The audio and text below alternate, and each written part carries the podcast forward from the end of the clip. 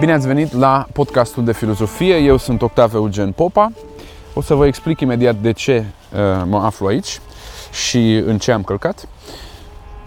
Vreau să încep așa. Care este scopul științei? Cum justificăm miile de universități, zecile de mii de reviste academice? Nimeni nu știe exact câte reviste de specialitate există, dar sunt în jur de treizeci de mii. Milioanele de minți și miliardele, sutele de miliarde de euro care sunt dedicate acestei îndeletniciri. Toată viața mea, cred că mi-am dorit să folosesc termenul îndeletnicire. Îndeletnicire. E învechit, dar în același timp cool. E ca o țuică într-un butoi de stejar carpat. În sfârșit. Cum justificăm știința? Care este justificarea morală a științei? Să fie oare acel betterment of mankind, îmbunătățirea omenirii de care vorbea Robert Merton, care este unul din primii sociologi americani ai științei? Ne îndreptăm cu toții, ghidați de știință, către acest scop nobil și, ok, să zicem că există acest scop nobil. Toată știința este îndreptată către el, de la matematicile non-euclidiene, la lingvistică și la studiul păianjenilor și al civilizațiilor antice.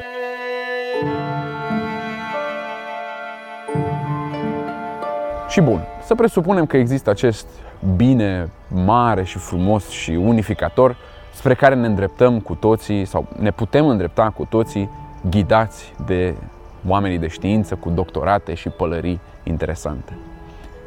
Cine ne asigură că știința se îndreaptă de fapt către acest bine mare și frumos și unificator? Oamenii de știință, cercetătorii, directorii de departamente de cercetare, Ministerul Educației, Ministerele Educației de pe peste tot? Știința, și cu siguranță știința astăzi, este atât de hiperspecializată și atât de hipercompetitivă, publish or perish, se zice, încât și dacă ar avea informația necesară cu privire la outputul cercetărilor, toți aceștia nu ar avea nici timpul, nici motivația și, de fapt, nici pregătirea pentru a formula un răspuns, pentru a se asigura, în numele nostru, că știința se duce către acest bine comun. Dar să observăm că asumăm că există un asemenea bine comun și unificator. Dar dacă el nu există, dacă scopurile umane sunt multe și mai ales incompatibile,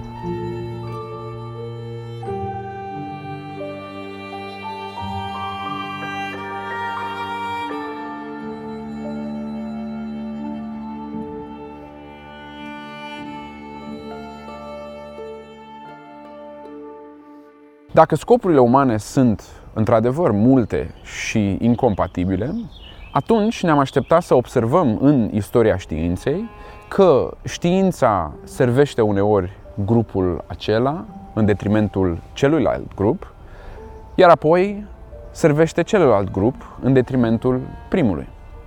Cu alte cuvinte, că produsele academice, artefactele, outputul academic este ambivalent.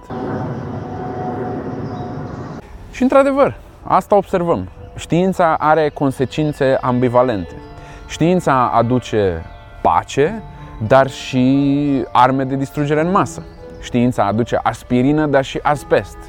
Știința aduce o mâncare mai sănătoasă și mâncare suficientă, dar și grăsimi hidrogenate și boli de inimă. Știința aduce lux, dar știința aduce și sărăcie.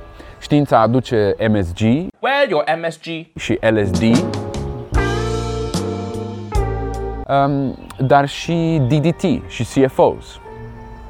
După cum observa Jerry sau Jeremy, Jerry cred, Jerry Ravetz, alt sociolog al științei, nu putem tot timpul să admirăm știința pentru penicilină și să învinovățim societatea pentru bomba atomică. And science also created asbestos cement roofing, which has made buildings safer and more durable.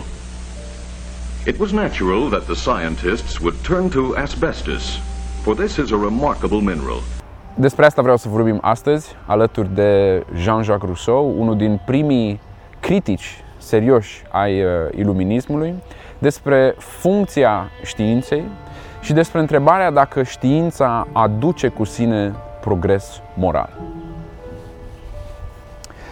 Și da, îmi dau seama că e riscant să vorbești astăzi critic despre știință, pentru că cu una cu două ești tratat drept conspiraționist sau antivaccinist sau flat earther sau mai știu eu ce. Dar cred că trebuie să continuăm să privim critic știința ca instituție și ca îndeletnicire, iată a doua oară, pentru că nu ne putem abține de la o privire critică doar pentru că în trecut, mai ales în timpul pandemiei, în trecut, unii din criticii științei au fost într-un fel.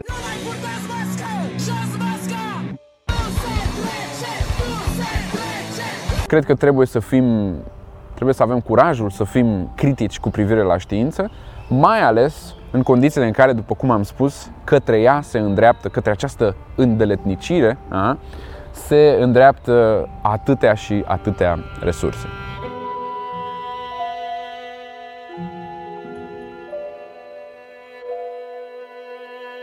Înainte de a începe, aș vrea să mulțumesc tuturor celor care susțin acest podcast, fie pe Patreon, printr-o donație pentru fiecare episod, fie pe alte canale. Apropo, dacă urmăriți acest episod pe, pe YouTube și vreți să ajutați algoritmul să bage podcastul de filozofie în seamă, puteți da un like sau vă puteți abona.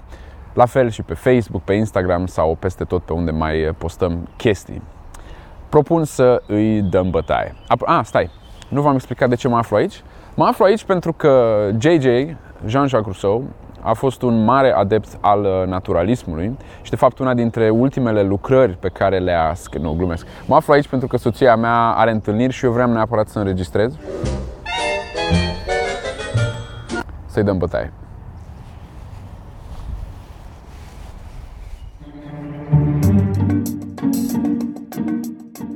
Bă, și știam că trebuia să-mi fi luat autanul cu mine. Oreți după încleștarea gurii că vă gândiți la plata facturilor. Ce bine era de făceam un pișu înainte să plec de acasă.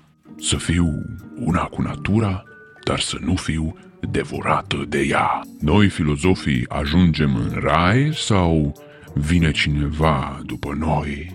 Oare în afară de phtalo green și verde brotăcel, ce nuanțe de verde se mai întrezăresc în frunziș?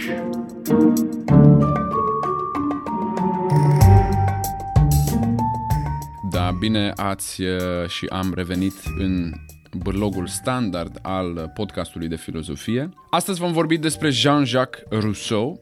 E greu să folosești superlative și epitete într-un secol în care i-ai de citit pe Locke, Montesquieu, Bentham, Hume, Kant, Smith și uh, Kantemir, dar dacă ar fi să le folosim pe ele, noi, pe ele, epitetele, superlativele, atunci acestea s-ar lipi extraordinar de persoana lui Jean-Jacques Rousseau.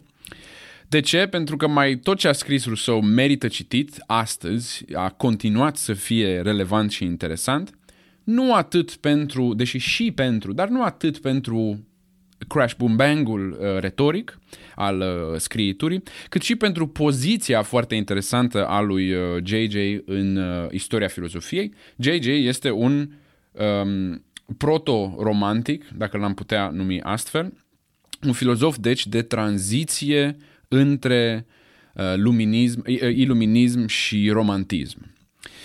Um, Iarăși foarte interesant și interesant de dibuit prin scrierile lui, Rousseau este în același timp tăticul intelectual al mișcărilor democratice de secol optsprezece și nouăsprezece, cât și tăticul intelectual, atenție, al mișcărilor totalitare din secolul al douăzecilea.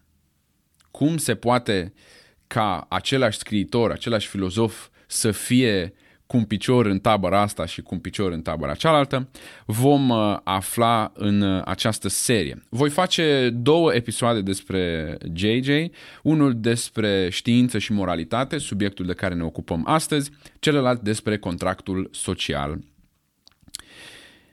Ne vom concentra deci pe scrierile politice ale lui Jean-Jacques Rousseau, dar trebuie să spunem că pixul cu mină zero șapte al lui H B, al lui Jean-Jacques Rousseau, a generat foarte multe texte foarte interesante din multe alte puncte de vedere. A scris despre istoria și teoria, a scris și muzică, dar și istoria și teoria muzicii. A scris, desigur, Emil, un uh, eseu despre educație care a introdus ideea foarte modernă de uh, lăsat copiii în pace, și uh, apreciat și respectat copiii și nu târâți de colo-colo, pentru că ce este în ei în mod natural este apreciabil și moral. A scris o carte care se numește Reveriile unui plimbăreț solitar, care a stat la baza naturalismului uh, romantic. Apropo, când, când vedeți uh, magazine naturiste, uh, naturist nu înseamnă natural, uh, naturist înseamnă în cucu gol. Asta înseamnă naturist. Nice! Dar naturalismul romantic este nu tot una cu naturismul. Naturalismul romantic este um, aprecierea virginității non-regimentate a naturii și, în general, aprecierea naturii. Și, în plus, Jean-Jacques Rousseau a scris uh, un roman um, galeș, un roman porno, ce să ne mai e, a scris un roman porno care a fost cel mai citit și mai cumpărat roman din secolul al optsprezecelea, care se numește Julie, și vă invit să îl citiți și voi pentru a simți ce gen de texte dădeau umori galeșe damelor de secol optsprezece. Dar noi ne vom ocupa deci de științele, de scrierile politice și vom începe astăzi cu un eseu despre știință și moralitate. Dar hai să aflăm câte ceva despre viața lui Rousseau înainte de a intra în pâine. Rousseau se naște în o mie șapte sute doisprezece în Geneva, o mică, o mică republică, o mică republică calvinistă, atenție, înconjurată de multe imperii, mă rog, imperii, uh, multe monarhii uh, catolice, dar care era apărată de granițele naturale ale Alpilor.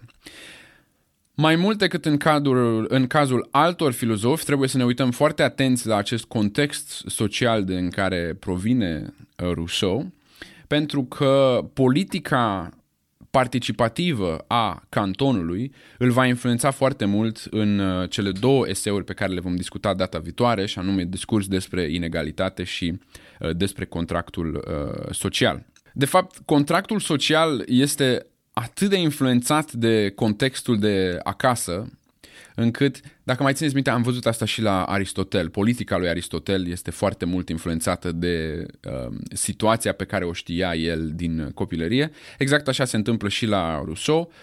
Um, subtitlul contractului social, lucrării despre contractul social, ar putea foarte bine să fie cum să facem ca uh, statele în ziua de astăzi să fie mai mult ca Geneva. Ok, nu chiar ca Geneva, pentru că acolo sunt situații geografice speciale, dar cât mai mult ca Geneva. Acesta ar putea fi uh, subtitlul, pentru că Rousseau vedea în Geneva lui de acasă un republicanism admirabil. Sistemul politic în Geneva era deci unul republican, ceea ce înseamnă că puterea era în mâna unor reprezentanți ai poporului, dar mult mai important, așa cum am spus, era un sistem participativ. Cetățenii participau în viața publică, indiferent dacă aveau sau nu formal puterea de decizie.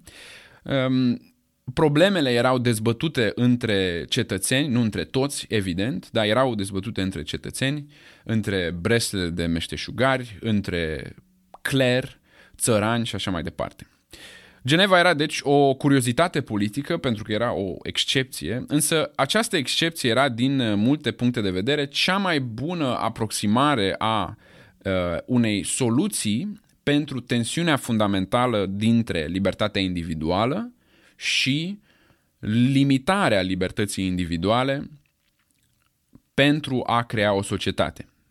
Tensiunea fundamentală dintre individ și societate, am putea spune. Copilăria lui Rousseau este marcată de moartea mamei lui și apariția unei anumite Madame de Varens, care îi ia, îl ia metaforic vorbind la sânul ei întâi, când Rousseau avea doar cincisprezece ani. Mai târziu, Madame de Varens avea să îl ia literalmente vorbind la uh, sânul ei, uh, la sânii, never mind, căci uh, Rousseau și mămica lui vor deveni uh, iubiți, concubini, iubovnici, iar Rousseau... Rousseau se va referi la mămica lui devenită iubita lui drept uh, maman. Bun, um, nu ne va surprinde atunci că Rousseau nu a reușit să asimileze ideea de uh, familie, căci mai târziu acesta avea să aibă cinci copii cu o anumită Therese Levasseur și Rousseau avea să îi abandoneze pe toți uh, cinci în, vă dați seama, minunatele orfelinate publice franceze de la vremea respectivă, fapt care avea să îl bântuie toată viața și fapt care avea să ducă la întrebarea cum a putut cineva cu o astfel de istorie familială să dea sfaturi despre educație și despre ce înseamnă viața de familie. Un fel de... Om tat purușaya vidmahe suvarnapakshaya dhimahi. Rousseau avea să-și câștige existența prin muzică, el compune, scrie muzică și inventează chiar un sistem de notație muzicală care mai este din când în când folosit și astăzi. Ideea de bază este să te gândești la o piesă, nu în termen de acorduri, do, fa, sol, do, ci în termen de poziții ale acelor acorduri în gamele respective. Deci în loc să notez do major, fa major, sol major, notez unu, patru, cinci, da? Pentru că do, re, mi, fa, patru, sol, cinci, da? Ajuns în Franța, Rousseau se mută în Paris, acolo îl va cunoaște și se va împrieteni cu Diderot, unul din autorii enciclopediei. Rousseau va ajunge să scrie, de fapt, majoritatea um, textelor despre muzică din enciclopedie. Dacă nu știți, enciclopedia este un proiect ăsta monstru în șaptesprezece volume, în care filozofi și tot felul de experți francezi aveau planul să um, aducă la oaltă toată cunoașterea care exista la momentul respectiv despre tot. Tot ce se putea numi cunoaștere în secolul al optsprezecelea. optsprezecelea. După o perioadă trăită în Veneția, în șaptesprezece patruzeci și trei patruzeci și patru, ca secretar al ambasadorului francez de acolo, Rousseau se întoarce la uh, Paris, unde în șaptesprezece cincizeci, Academia din Dijon, unde învățai probabil să faci muștar, cred, anunță un concurs de eseuri pe chestiunea dacă avansul sau avansarea, progresul artelor și a științelor a adus progres moral. O să revin asupra acestui titlu.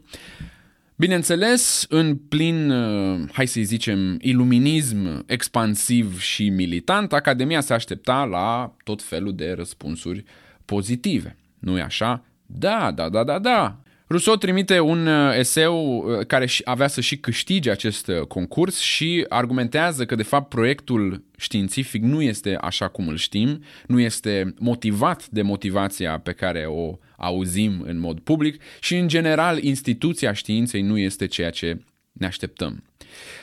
Um, Într-un anumit sens, iarăși, nu vreau să insist foarte mult pe tema asta, dar iarăși Rousseau pleacă de la ceea ce cunoștea în copilărie. Țăranul de pe vârful muntelui din Geneva nu are nevoie de principia matematica a lui Newton și este mai moral și mai transparent și mai virtuos decât toți cetățenii Parisului care au mai mult sau mai puțin acces sau toți oamenii de știință ai Parisului care au acces la, iată, atâta cunoaștere.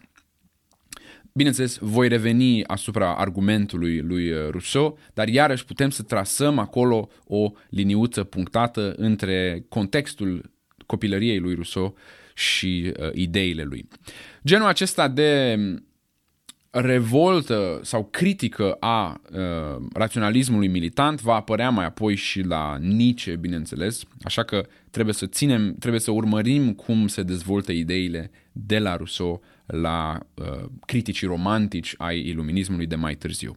Aceste idei continuă mai apoi într-un alt eseu care se numește Discurs despre inegalitate, în care Rousseau vede starea naturală. Țineți minte, dacă ați urmărit ultimele două, trei episoade, țineți minte că am vorbit foarte mult despre starea naturală, care atât la Hobbes, cât și la Locke, cât și într-un sens la Montesquieu, este o stare din care vrei să ieși, este o stare încărcată de tensiunea fricii de a fi atacat de vecinul care, gigel care vine și îți dă în cap.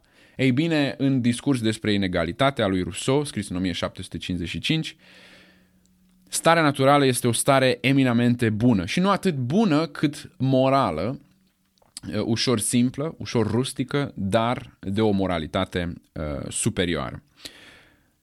Această critică a iluminismului îl plasează, bineînțeles, pe Rousseau în afara curentului iluminist, iar colegii lui filozofi, care, după cum am spus, nu erau toți filozofi, dar se numeau filozofi, în franceză filozof, încetează, co- colegii lui încetează să-l mai vadă drept aliat al cauzei lor. Mai târziu, Rousseau se retrage în afara Parisului, în urma unei, în sfârșit, în contextul acestei tensiuni între el și comunitatea iluministă.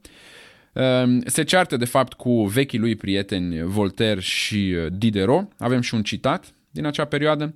M-am certat cu Voltaire și Diderot, dar fără jigniri. Ei m-au făcut oligofren, eu i-am făcut zdremțe, dar nu ne-am insultat. Acesta este citatul celebru. Um, Retras în afara Parisului, Rousseau scrie aceste două eseuri, mă rog, Julie e un roman și Emil poate fi văzut și ca roman în sfârșit, Emil și uh, Julie, Emil despre educație și Julie despre... Um, re... Julie, uh, romanul opt nouă opt nouă, amândouă mult, cu mult, cu mult mai populare decât tot ce scrisese Rousseau până atunci. Rousseau, după cum vom vedea, are darul... Uh, începutului, are darul primelor fraze, primele fraze din mai tot ce a scris sunt extraordinar de puternice, iar primele fraze din Emil aveau să fie un fel de motto al mișcării romantice de mai târziu. Am să vă citesc varianta în engleză.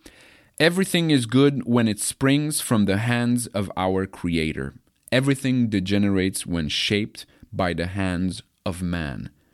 E, dacă o carte începe astfel, mai ales în contextul iluminismului și raționalismului militant, vrei să o citești și, într-adevăr, mulți au vrut să citească Emil.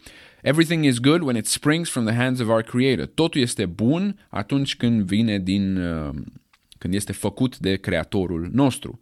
Totul degenerează atunci când este făcut, când este um, format de shaped by the hands of man, format de mâinile omului. Iată, natura, starea inițială, starea naturală este bună, civilizația, moralitatea uh, politicoasă și artificială a uh, civilizației avansate este degenerate, este o variantă degenerată. Bun, o, o să urmărim argumentele din spatele acestei idei.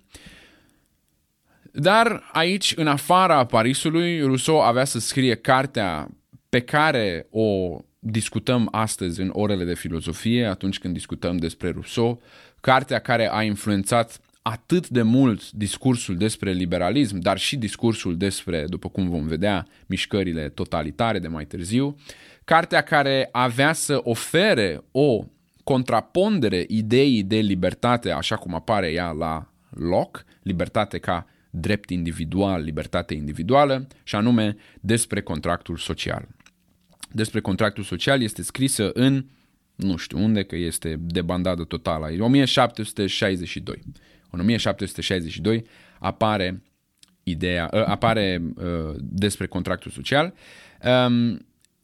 iar scopul lui este de a arăta, iarăși, scuze că o dau iară freudian, dar scopul lui este de a arăta că libertatea și egalitatea, dreptul individual și datoria civică nu sunt incompatibile. De fapt, într-o întorsătură absolut extraordinară, Rousseau va argumenta că libertatea nu apare decât în condițiile unei um, egalități, nu egalități, să nu ne gândim la egalitate financiară sau egalitate de statut social, în condițiile unei egalități în fața a ceea ce el va numi the general will, voința generală.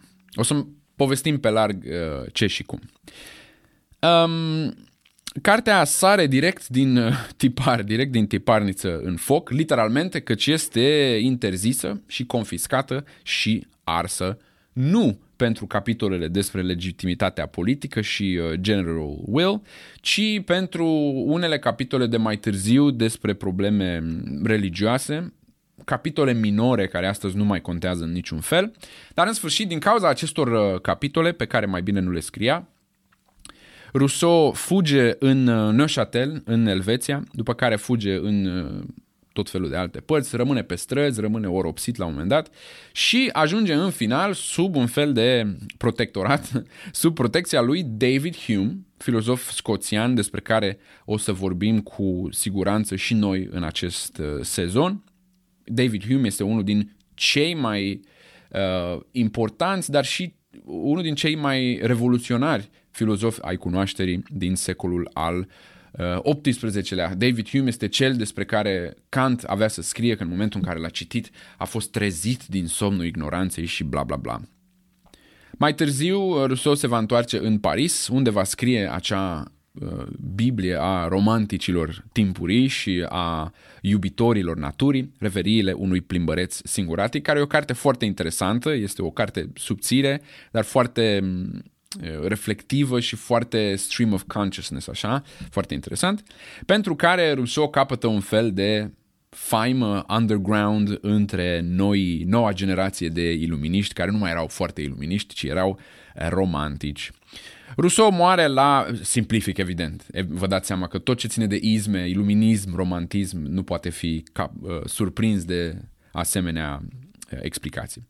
Rousseau moare la șaizeci și șase de ani, în o mie șapte sute șaptezeci și opt, bolnav, paranoic, pentru că avea impresia că toată lumea este împotriva lui, că foștii lui colegi filozofi vor tot timpul să-l omoare, și singur. Deși nu ar fi putut să o prezică, scrierile lui Rousseau despre libertate, în special o anumită interpretare a acestor scrieri, aveau să ofere un suport ideologic revoluției de mai târziu, pe care Rousseau o ratează, deci revoluției franceze din o mie șapte sute optzeci și nouă. Iarăși, simplificăm, evident, revoluția franceză din o mie șapte sute optzeci și nouă n-a izbucnit pentru că a scris Rousseau despre egalitate, ci a izbucnit, vom vedea, din cauza unor probleme financiare mult mai plictisitoare, dar în sfârșit, atunci când venea vorba de justificare, când venea vorba de um, aducerea în peisaj a unor gânditori care susțin cauza revoluționară, Rousseau a fost mai tot timpul printre acești filozofi. Bun.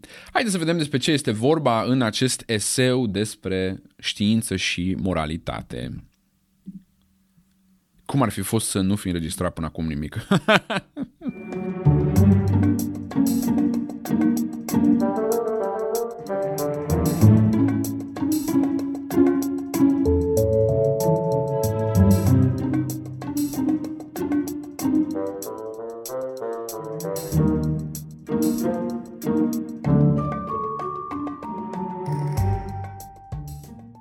Bun, hai să vedem despre ce e vorba în acest eseu despre știință și moralitate. Vă puteți imagina, Rousseau, într-o frumoasă zi de toamnă, ne aflăm în octombrie o mie șapte sute patruzeci și nouă, deci, se plimba pe stradă, venea de la închisoare, îl vizitase pe Diderot în închisoare, n-avea nicio grijă pe lume, era vreme frumoasă, se plimba așa, dădea cu picioarele în frunze veștejite, fluiera o melodie pe care o știa din Veneția, tocmai se întorsese din Veneția, mă rog, se întorsese doi ani în urmă, dar în sfârșit, și vede într-un ziar care se numește Mercure de France un anunț despre un concurs de eseuri premiat de această academie din Dijon, unde învățai să faci doar muștar, nu maioneză, pe următoarea chestiune: si le rétablissement des sciences et des arts a contribué, contribué, bué, a épuré les mœurs. Dacă restabilirea științelor și artelor, și apropo la vremea respectivă artele acopereau și, hai să zicem, meșteșugurile și știința aplicată, engineering, da? Dacă restabilirea științelor și a artelor, restabilirea adică după tragedia Evului Mediu, a adus cu sine un progres moral, a adus cu sine o purificare a moravurilor, les mœurs. Apropo, vedeți că în perioada respectivă se credea că în Evul Mediu oamenii nu făcuseră nimic și nu era exista știință și progres științific, ceea ce știm că astăzi este faux! Mai târziu, Rousseau va povesti cum acest anunț i-a produs o epifanie, citez: dintr-o dată am văzut un alt univers și am devenit un alt om. Rousseau continuă confesiunea, am uitat să spun că Rousseau a scris și un... o carte de confesiuni a la Augustin. Rousseau a fost nevoit să se oprească, deci să se sprijine de un copac din apropiere, atât de puternic l-a lovit inspirația și muza. Care este această idee, deci, trebuie să ne întrebăm, sub, sub greutatea căreia Rousseau este, era cât pe ce să se prăvălească? Rousseau a văzut civilizația ca o degradare și ca o corupere a unei moralități naturale, a unei moralități originare a omului. Și atunci, politețea, or, toate, toate briz-brizurile, toate ornamentele pe care le folosim atunci când interacționăm unii cu ceilalți, în general cultura, inclusiv moda, toate acestea ascund de fapt o distanță imensă între oameni. Avem impresia că interacționăm și într-un sens fizic vorbind așa, interacționăm desigur, în, desigur, însă identitățile noastre sunt ascunse de aceste brizbrizuri. Adevărata interacțiune, deci, adevărata prietenie, adevăratul respect, adevăratele virtuți, toate acestea devin cu atât mai uh, dificil de atins, cu cât condițiile culturale nu o permit, condițiile culturale intervin, cum ar veni, ca un paravan între oameni. Rousseau descrie, deci, ca să revenim, Rousseau descrie starea naturală în contrast față de Locke și cu siguranță în contrast față de Hobbes. Cine, țineți minte? Solitary, poor, nasty, brutish and short. Aceasta era starea naturală la Hobbes. Natura umană, scrie Rousseau, nu era la bază mai bună decât este ea acum. Adică omul ca om era același. Dar oamenii își găseau certitudinea în ușurința cu care vedeau unii prin alții. Iar acest beneficiu, a cărui valoare nu o mai apreciem azi, îi ținea departe de vicii. Iată, nu e ca și cum sălbaticul din America sau oamenii din Europa acum, înaintea intervenției culturii și civilizației, erau mai buni ca oameni. Omul e om.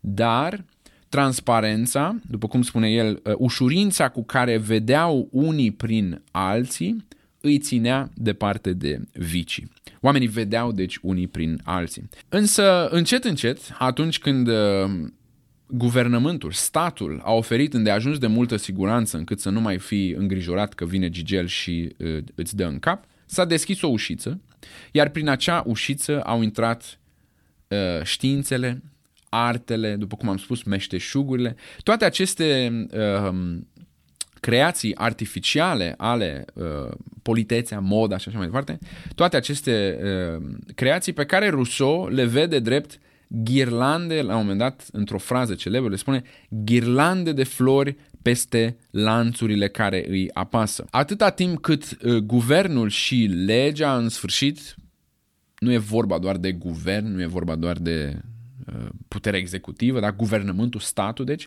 atâta timp cât guvernământul și legea asigură securitatea și bunăstarea oamenilor în viața lor comună, spune Rousseau, artele, literatura și știința mai puțin despotice, deși poate mai puternice, aruncă ghirlande de flori peste lanțurile care îi apasă. Ele înnăbușă în sânii oamenilor acel sentiment de libertate originară pentru care par să se fi născut, ele îi fac să-și iubească propria sclavie și astfel fac din ei ceea ce se numește un popor civilizat. Știința și arta, continuă Rousseau, ascund și de fapt se nasc din vanitate. Oamenii de știință nu caută să știe pentru a, eu știu, salva lumea sau the betterment of mankind, spune Rousseau, ci fac asta din vanitate, din plăcerea de a ști mai mult decât colega, din plăcerea și mai mare de a ști mai mult decât restul populației. De aici plăcerea de a descoperi ceva pentru prima dată. La fel și artiștii. Artiștii nu pictează sau fac artă, spune Rousseau, din dorința de a contribui neapărat cu ceva.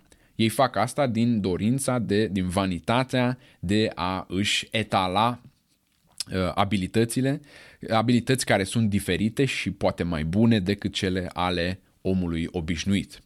Iată deci, știința și uh, artele în general, cultura, ascunde această căutare a oricărui chitibuș care uh, te-ar face superior celorlalți. Și atunci întrebarea este, ar face ei toate acestea dacă nu ar obține niciun beneficiu la sfârșit, niciun pic de admirație, aplauze, nimic, ba mai rău, uh, alții ar obține această admirație în locul lor? Iată, auzim aici ecouri din filozofia lui Pascal. Dacă mai țineți minte, în episodul despre Pascal am vorbit despre această percepție a culturii ca formă de divertisment, nu haha entertainment, ci divertisment, divertir, adică încercăm să ascundem un adevăr pe care îl știm de fapt, un adevăr incomod. La Pascal, acest adevăr incomod este pierderea contactului cu Dumnezeu. Iată, la Rousseau, acest adevăr incomod este, de fapt, pierderea contactului cu celălalt. Este pierderea contactului cu societatea, este pierderea acestei transparențe originare pe care am fi avut-o în starea naturală. Aici Rousseau citează foarte strategic, după părerea mea, citează din Apologia lui Socrate, acel pasaj în care Socrate pare să îi demaște pe toți care au impresia că au, au o anumită specializare și au o anumită specializare, dar nu îi demască în sensul că ei nu ar ști mai mult. Evident că unii oameni știu și pot mai mult decât alții. El nu pune, deci, Socrate nu pune la îndoială specializarea ca atare, ci pune la îndoială că specializarea, produsele acestei specializări sunt într-adevăr valoarea spre care țintim noi de fapt ca oameni, ceea ce Socrate numește înțelepciune. Evident că pianistul este mai priceput decât non-pianistul la a cânta la pian, așa cum omul de știință știe mai multe despre ce se întâmplă în uh, celulă sau cum să calculezi viteza nu știu cărei particule.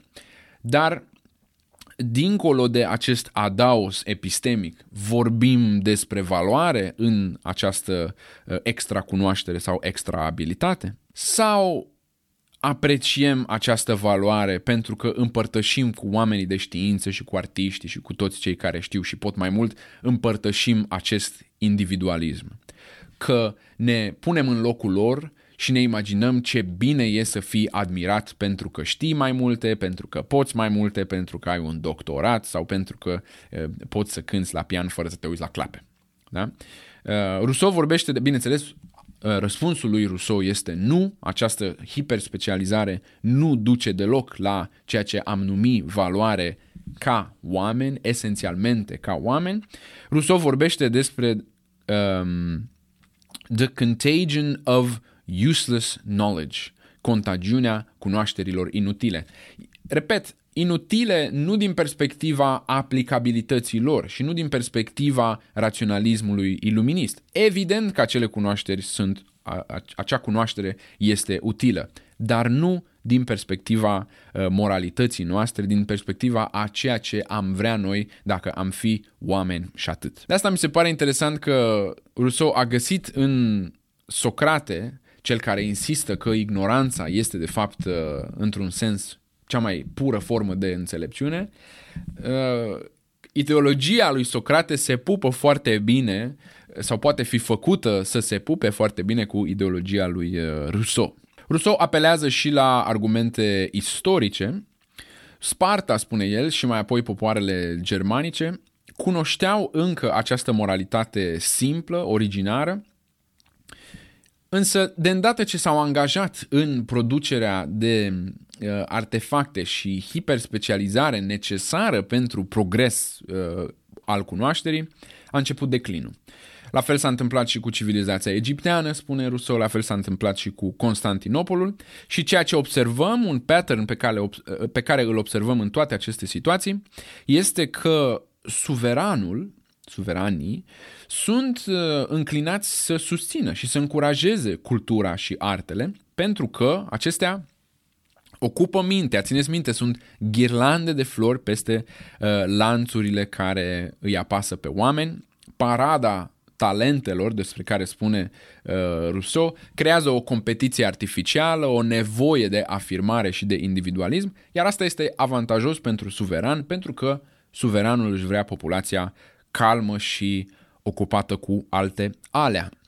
Iată cât de diferit se plasează Rousseau față de cum suntem noi obișnuiți să vedem știința și artele. Și cu siguranță cum erau obișnuiți contemporanii lui în plin uh, iluminism. Și trebuie să ne întrebăm dacă nu cumva există un adevăr aici în spate, oricât de inexact și de uh, bombastic ar fi formulat. Și aș vrea să vă dau un citat în care putem observa pe aici, pe acolo, o fărâmă de adevăr pe care noi am putea să o, la care putem să reflectăm, care poate ne dă de gândit. Citez: cine și-ar petrece viața în speculații sterpe, dacă toți, atenți doar la obligațiile omenirii și la necesitățile naturii, și-ar petrece întreaga viață în a-și sluji, în a-și sluji țara, aș ajuta prietenii și ai ajuta pe cei nefericiți. Suntem atunci făcuți să trăim și să murim pe marginea acelei fântâni pe fundul căreia stă ascuns adevărul? Cine se ocupă deci cu produsele culturii este blamabil nu atât pentru acele produse, deși science also created asbestos cement roofing, cât pentru faptul că acele sunt nimicuri. Sunt nimicuri în comparație cu acele bunuri esențiale de care omenirea are nevoie. The waste of time, spune Rousseau, the waste of time is certainly a great evil. Irosirea timpului este cu siguranță un mare rău. Iată un pasaj mai mare, sper să reușesc să-l citesc pe tot, un pasaj mai mare din capitolul al doilea. A trăi fără a face ceva bine este un mare rău atât în lumea politică, cât și în cea morală. Și prin urmare, fiecare cetățean inutil ar trebui privit ca o persoană pernicioasă. Spuneți-mi atunci, iluștri filozofi, cred că acolo era cu doi de i, iluștri filozofi, ilustru, ilustri, nu, e cu un i, ilu... Iluștri filozofi, bun, spuneți-mi atunci, iluștri filozofi, de la care aflăm raporturile în care atracția acționează în vid, iar revoluția planetelor, relații de spații străbătute în timp egal, în sfârșit continuă cu o serie de exemple de cunoaștere în fizică. Răspundeți-mi, zic, tu, răspunde-mi, zic, tu de la care primim toate aceste informații sublime, dacă am fi fost mai puțin numeroși, mai prost guvernați, mai puțin formidabili, mai puțin înfloriți sau mai, per- sau mai perverși, presupunând că nu ne-ai fi învățat nimic din toate aceste lucruri frumoase.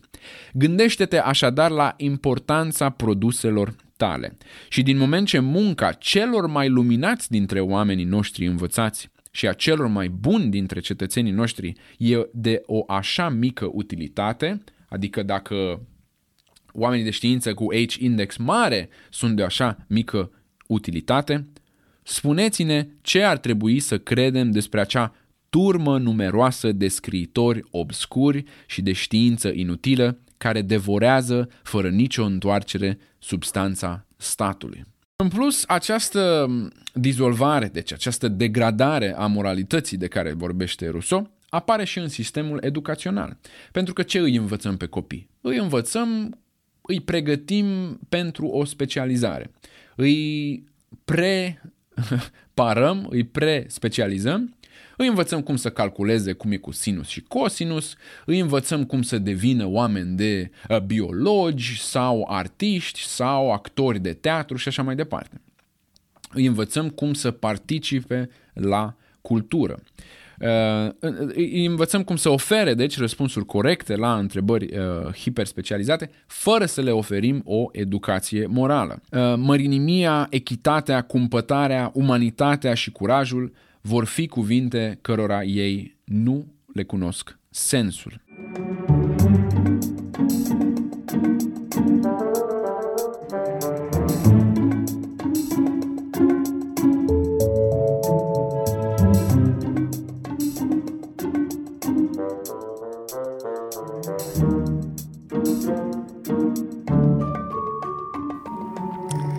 Da, a trebuit să ne mutăm Chandramaua, pentru că cineva, nu o să vă spun cine, a trebuit să se ducă la culcare. Eseul se încheie cu ceea ce Rousseau avea să dezvolte, de fapt, în al doilea eseu, dar se văd aici începuturile acestei idei, și anume faptul că știința și artele și cultura sunt uh, sisteme competitive bazate pe talent și bazate pe inteligență, ori acestea sunt distribuite inegal în societate, după cum știe toată lumea, și deci um, provin din această inegalitate și deci perpetuează inegalitatea.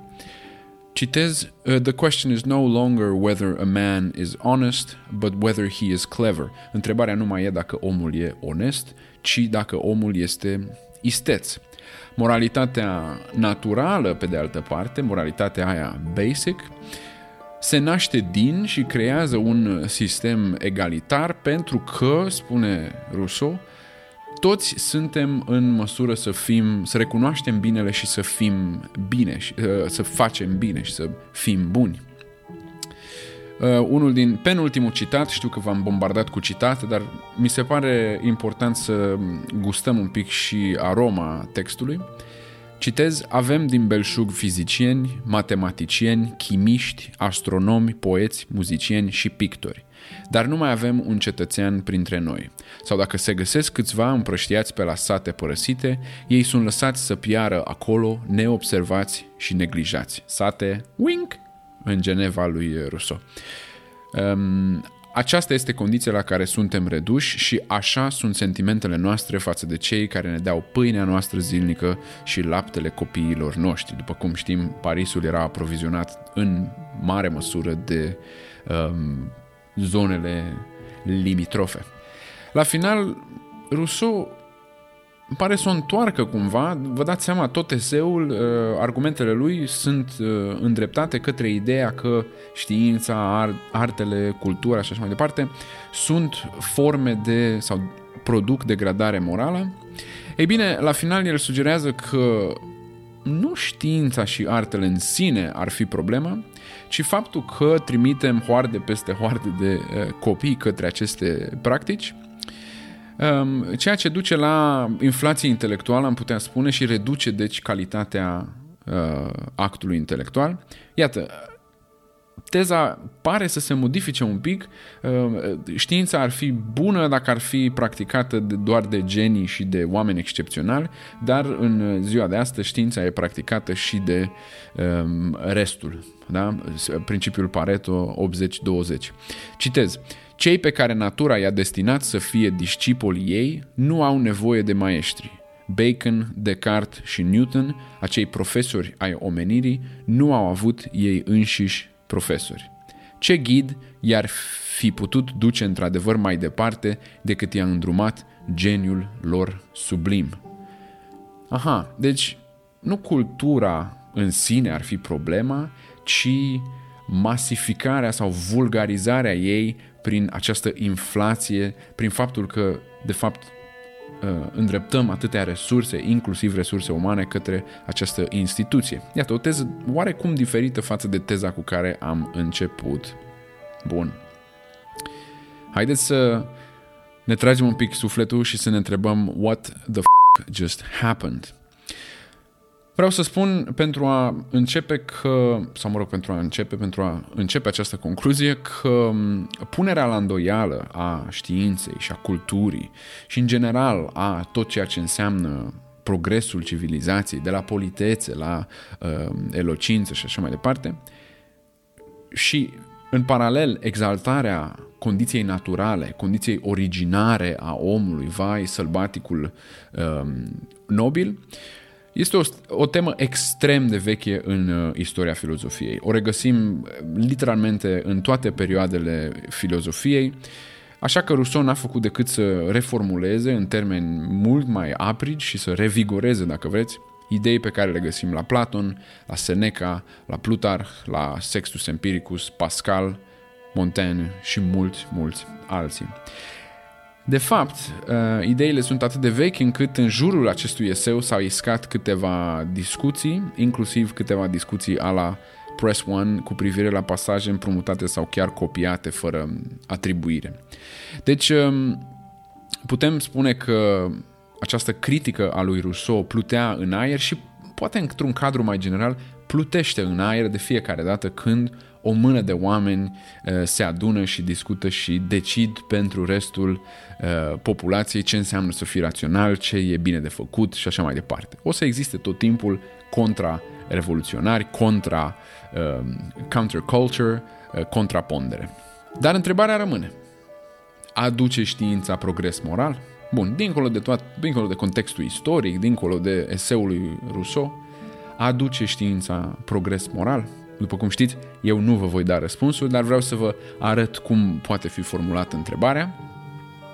Cred că trebuie să ne uităm în jur și să începem prin a admite că un asemenea bine mare și frumos și unificator, chiar dacă există, nu poate fi conectat foarte clar cu ce se întâmplă în toate domeniile de cercetare.